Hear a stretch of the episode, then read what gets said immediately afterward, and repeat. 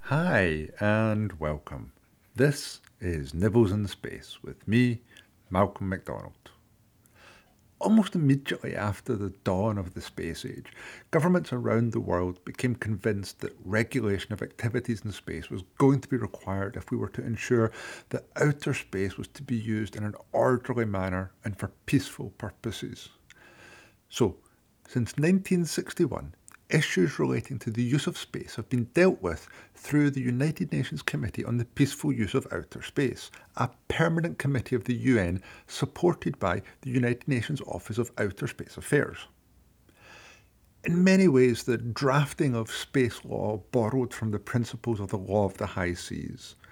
And with initially only a small number of member states on the UN Space Committee, it was able to relatively easily agree on things and this resulted in the adoption of five UN treaties between 1967 and 1979. Acceptance of these treaties by UN member states was initially good, but diminishes with each successive treaty. This, along with the growth of membership of the UN Space Committee to include non spacefaring nations, has, since the 1980s, led towards the adoption of principles rather than treaties.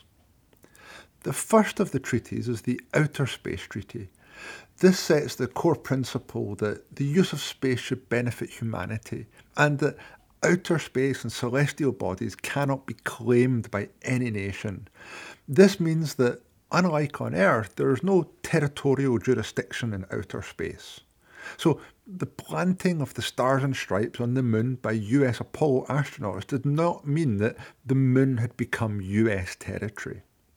Curiously, the treaty only requires that the moon and other celestial bodies be used exclusively for peaceful purposes, but this does not apply to space itself.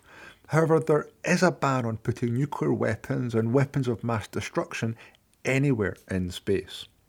The treaty also makes clear that nation states are responsible for space activities, that they commit to avoiding any harmful contamination of space and celestial bodies, and that they are liable for any damage caused.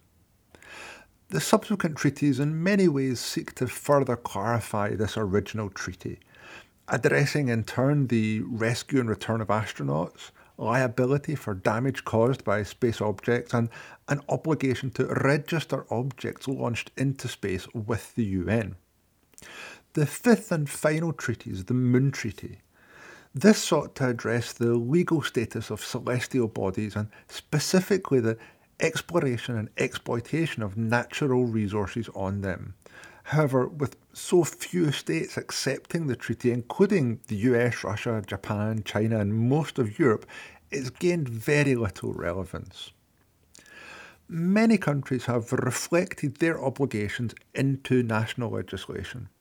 Norway was the first to introduce its legislation in June 1967 followed by Sweden in 1982, the USA in 1984, the UK in 1986, and South Africa became the fifth country to do so in 1993.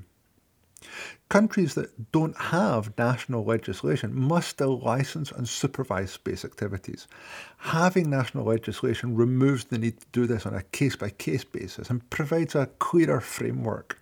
For example, making it clear that a country requires liability insurance by licensees and it allows countries to set desired norms of behaviour.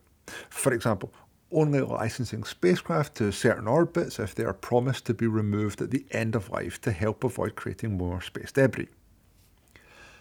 Another key feature of the spacecraft licensing process is around frequency coordination to ensure against interference in communication signals. For this, governments will submit a satellite filing to the International Telecommunications Union, or the ITU, a specialised agency of the UN, and they do this on behalf of organisations within that nation. Having the rights to broadcast on the correct frequencies can be critical to many types of spacecraft, especially communications and navigation spacecraft. And this means that ownership of these rights is closely guarded and highly valued. So, the legal framework for space activities is sufficiently general and flexible to enable and to encourage space activities to be carried out in an orderly manner. But generally speaking, it's just that to encourage. Enforcement of these rules can be challenging. The rules laid down during the Cold War, when only a few countries had spacefaring capabilities, couldn't fully foresee how many and how broad a range of commercial space activities would emerge. And as we look forward, it's likely that further agreements are required to address issues such as space mining, planetary protection, space debris, and the rights of private individuals in space if we are to maintain order in space.